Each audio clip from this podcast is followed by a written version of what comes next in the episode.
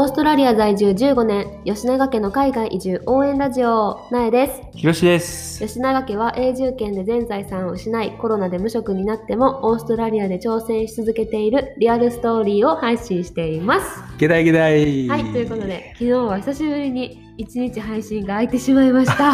あー。何やっやってしまったた何やった？えっと、ちょっとこれは私の久しぶりの体調不良ということで、いやー、昨日はちょっとしんどかったん。うん、しんどそうやった。そうやろなんかさ、数ヶ月に1回こういう日があるよねい。や、もうちょい多いやろ。もうちょい多いかな。もうちょい多いよ。そうか。でもあんな立ちあな立ち直られへんぐらいしんどいの久しぶりじゃなあかっーそうやね。たなんかたまにな。でも私は寝たら治るタイプで、うん昨日もぐっすり寝たらすぐ治りました。だってご飯の前からずっと寝てたよずっ。と寝てた。ずーっと寝てた。なので、もう元気です。ご心配おかけしまして、すみません。はい、よかった。はいよかったね。じゃあ今日も元気に配信していきたいと思うんですけども、はい。今日はあの質問の返信をさせていただきたいと思います。はい。じゃあ、読んでください。はい。えっ、と、質問内容を読ませていただきます。えーいつも楽しく聞かせていただいています。新しい挑戦をしている様子が素敵です。ありがとうございます。吉永家さんに質問です。私の家は共働きで子育てと仕事の両立の難しさを感じます。うん、特に学級担任をしている私にとっうんうん。て仕事を休むことにすごく気を使います、うん、うん。家族ファーストにしたいと思うのですが父親の育児の日本の考え方はまだまだ堅苦しくうん、感じてしまいます、うん、うん。オーストラリアオーストラリアはいかがでしょうか、うん。また吉永家さんはどうお考えですか？よろしくお願いします、なるほどね。難しいですよね。はい。その質問をいただいたのは、えー。えっと、つなチャンネルさん、つつなまよつさなんのつながチャンネル。学校教育と子育てに小さな変化を未来の幸せと豊かな人生につながるつなチャンネルのつなまよさんからいただいております。ありがとうございありがとうございま。ますす。すごいね、素敵な配信をされていて、なんか学校の先生なんですけど、うんうん。その学校の先生から、こう、なんかうんちょっと未来とかを変えていきたいって感じで、ね。その学校の先生をね、目指す人にも聞いていただきたい内容ですということなので、実は私の妹がうん 今、学校の先生目指して学生生活を送っているので、ぜひ、あの、募集、募集じゃない、宣伝うん。させてもらいたいなって思います。ねさんけど、うん。日本のさ学校の先生ってさ結構ブラック企業やな。いやいやいやいや、めっちゃそうなイメージ。なんか私さ、一応さ、あの幼児教育やけど、うんそのなんていうの、あの小学校教育とかも、あの取れ免許の取れる、うんうん大学に行ってたから、結構教員の友達多いんやんか。はいはいはい。だけどさ、教員の友達さ、めっちゃ大変そうやで。なんか分からへん。今はさ、もう何年？はあの職職について長いやん、うんうん新卒から働いてたらさもう10年近くさはいはい。なるから、今はもうさある程度中堅になってて落ち着いてるかもしれへんけど、新卒ではい。すぐ入った時なんて、うん。もうみんな普通にほんまに10時11時まで夜仕事してたしへ朝も7時8時とかにも行ってたしなんか春休みとか冬休みも会ってないようなもんやったしめっちゃみんなとりあえず大変そうやった。やば。やばいよだってなさ公務員って残業代出るん。え知らん。出るんちゃう？あそうなん。でも全部出えへんのかな？分からへん。ん。その辺ちょっと分からへん。へえ。けどとりあえずめっちゃ大変そうやった。まあやりがい感じてるんやったらいいけどな。せやなせやな。やりがいはある仕事やよな。でもさ、つなまよさんみたいにさ、家族がいてさ、そうそう子供そう。定時がいてさ、退勤しててすごい素敵やと思う、なあ、大変やよな、家庭やったら。うん。大変。ほんまに大変。うん。でさなんかそのだから言ってた家族とのさ両立がさ、難しいって言ってはってその気持ちもめっちゃわかるし、うん。やっぱ担任持ってたらさ自分が休んだらさ、うん。そのクラスの子供たちはどうなんねんって感じやんか。だから休みにくい気持ちもめっちゃわかるけどうんうんうん。でもじゃあオーストラリアはどうなんやろって考えた時に、はい。うん、なんかオーストラリアのさ教員してる人うん。ああんまり知らんけど、まあ数人知ってる中で。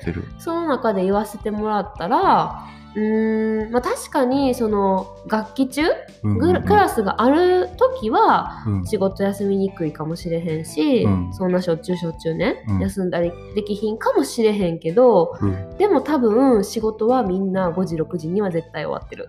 ね。絶対終わってるだって子供たちが帰るのが2時3時やんかオーストラリアの学校って、でそこから多分ちょっと準備とかもしたとしてもはいはいはい。5時6時にはみんな帰ってると思う。んそうやね。でもさ、俺あとい一個だけさよく聞くのがさ、うん。こっちの学校の先生ってさ夏休みとかうんうんうん長期期間全部休み全部ってや休み。その春休み、冬休みとか、うん。短い休みも全部休みやし、なあとなんかその先生たちがなんか会議があったりとか、うん。その準備とか、そういう、あの、せなあかん用事が多い時は、子供が休みになる。なんか月曜日とかに、うんティーチャーデーとか言って、はいはいはいなんか先生たちが今日ミーティングあるらしいとか言って、子供たちが休みになる。すごいよね。いいんかーいって感じやよな。うんでさ、それ親困るよな。困るだってさよ。、オーストラリアってさ、小学生、中学生以下のあの子子供供らって家に一人でお留守番させたらあかんねんな。うんうんうん。法律上。そだから絶対親がさ見とかなあかんのにさいきなり休みにされてもさ、う。まあ、いきなりというか年間で決まってるんかもしれへんけど、うんでもいきなりその子に平日休みになられたらさ、親どうすんねんって感じやけど、多分仕事してる親も休むんやろうな。そういう普通に今日はちょっと子供や学校休みやから休みますみたいな感じで休むんやと思う。まあケアリーブっていうのがあるからね。そう、家族をケアするためうん。の有給みたいなのがあって、そんなのもみんなバンバン使うし、まあそうやね、その学校の先生たちも、うん。そうやった、いった面では、まあその、長期休みうん。うんは休みになるし、なんか保育園の現場で言ったら私もずっと日本で保育園で働いててそのクラスとか持ってるとさ、うんうん。もうめっちゃ有給取りにくかったし、もう取る時はへこへこしてさここいいですか？みたいな。私まあ新人やったしさ、はいはいはい、そんな感じで取ってたけど、もうオーストラリアの人はさバンバン休むやん。休む。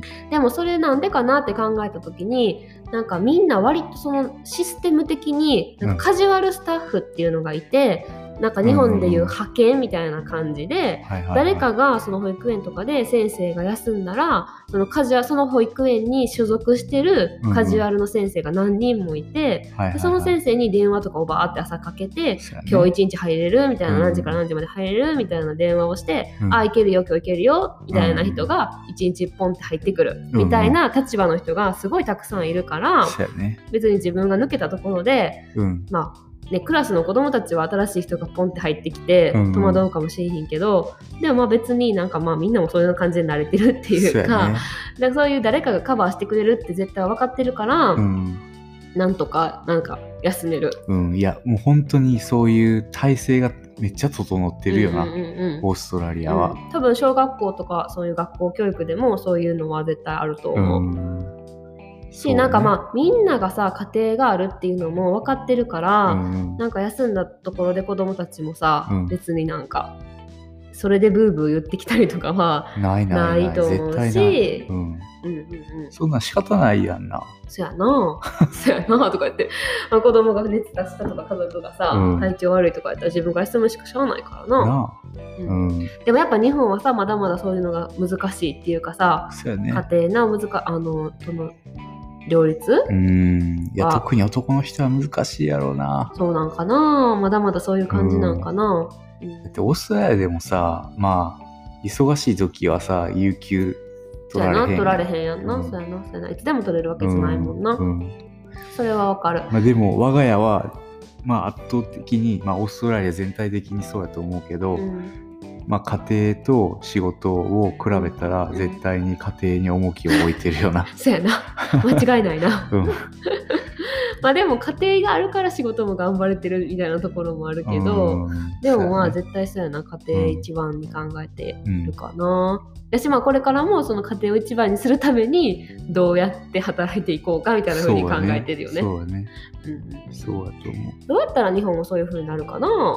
いやー、根本的なところがあるから無理じゃない？でもじゃあやっぱさそしたらさそういうなんていうのもう職歴の長い人中堅以上の役職ある人たちがさそういう雰囲気を作っていくじゃないけどさ、まあ、きっと今のさその定年間際のさ、人たちって硬い人が多く残ってるかもしれへんけど、うん。今の私らぐらいの中堅世代がさどんどんどんどんさ、うん。役職とかついて上に上がっていくわけやんか、でその時にやっぱそういう風に変えていきたいっていう思いをさ持ったままさ上に上がっていくとさうん。みんながこう休みやすい雰囲気とかさ自分もこう休んでるをちゃんと取ってるっていうのをさ下にさ伝えるじゃないけどさそういう風に少しずつ少しずつ変わっていけへんかな？かな？あでもさなんかちょっとさあの日本ってさやっぱ働くだけ働いたら偉いみたいな文化あるやん、うん。やっぱり。なんかそういうのを少しずつ変わっていかへんかな？でもそういうさだからなんか年齢の問題じゃない気がするけどな